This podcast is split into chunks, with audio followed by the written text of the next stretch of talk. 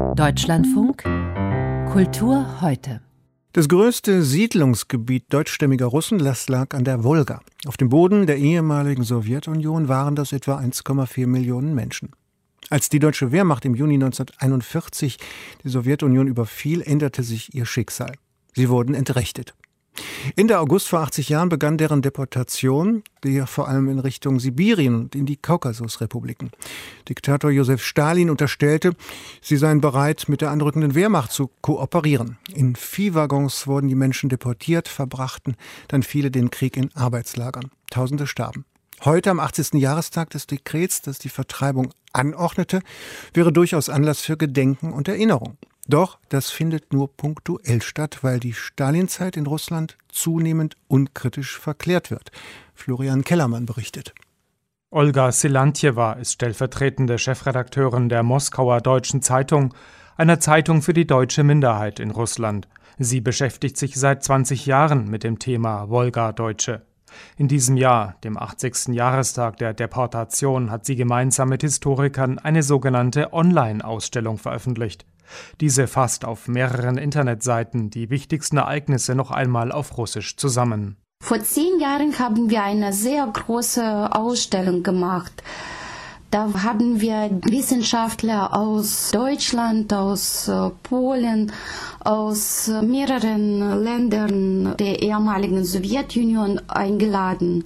Wir haben diese Ausstellung mit der Unterstützung der deutschen und der russischen Regierung durchgeführt. Zehn Jahre später ist so eine Konferenz nicht vorzustellen, so in Russland.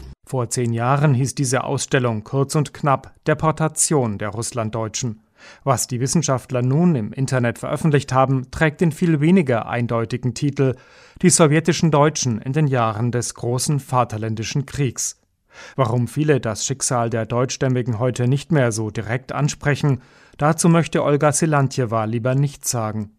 Es liegt zum einen an den schlechteren deutsch-russischen Beziehungen, zum anderen an der russischen Geschichtspolitik, sagt Irina Szczerbakowa von der Menschenrechtsorganisation Memorial. Das Thema an sich ist nicht verboten. Nur mit dieser ähm, allgemeinen Glorifizierung des großen Vaterländischen Krieges stehen solche Themen wiederum am Rande. Weil da müsste man natürlich über die Repressalien während des Krieges sprechen. Das passt natürlich nicht in dieses äh, verklärte Bild des Sieges. Der russische Präsident Wladimir Putin rechtfertigt seit Jahren den Hitler-Stalin-Pakt von 1939. Er sei von sowjetischer Seite aus vernünftig gewesen und habe die deutschen Kriegspläne nicht maßgeblich beeinflusst. Im Mai beschloss die Duma ein Gesetz, das es verbietet, das Vorgehen und die Pläne Hitlers und Stalins im Zweiten Weltkrieg gleichzusetzen. So findet in Moskau heute lediglich eine Filmvorführung im staatlichen Gulag-Museum statt. Das Museum zeigt Zeitzeugeninterviews, die es in den vergangenen Jahren im Rahmen des Projekts Mein Gulag gesammelt hat. Etwa das Interview mit Arthur Stichling, dessen Familie von der Wolga nach Kasachstan deportiert wurde. Dort wurde er als 16-Jähriger bis 1956 zur Zwangsarbeit in einem Erzbergwerk verpflichtet. Я тоже начал писать письма Берии. Ich habe Briefe an Lavrenti Bieria geschrieben, den Geheimdienstchef, und an andere kommunistische Politiker, dass sie mir doch erlauben sollen, weiter zu lernen, dass ich ein Musterschüler war. Der örtliche Kommandant der sogenannten Arbeitsarmee hat mich zu sich gerufen und mir die Antworten auf die Briefe hingeworfen. Du fährst nirgendwo hin, hat er gesagt. Geh arbeiten. 1992 wurde Arthur Stichling rehabilitiert also vom kollektiven Vorwurf der Kollaboration mit Hitler-Deutschland freigesprochen.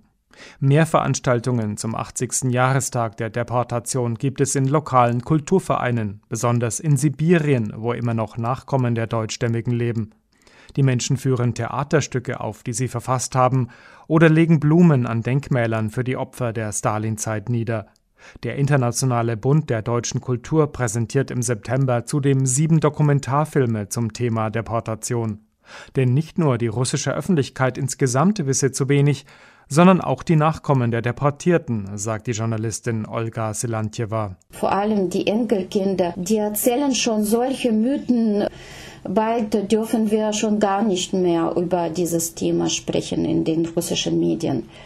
Zum Beispiel Geschichten, dass sie während dieser zwei, dreimonatigen Reise nach Sibirien kein Essen bekamen. Auf der einen Seite gibt es solche Übertreibungen, auf der anderen Seite russische Historiker, die noch immer den längst widerlegten Kollaborationsvorwurf gegen die Russlanddeutschen wiederholen. Zum 80. Jahrestag finden immerhin einige Versuche statt, die Tragödie der Deportierten objektiv zu vermitteln. Florian Kellermann war das.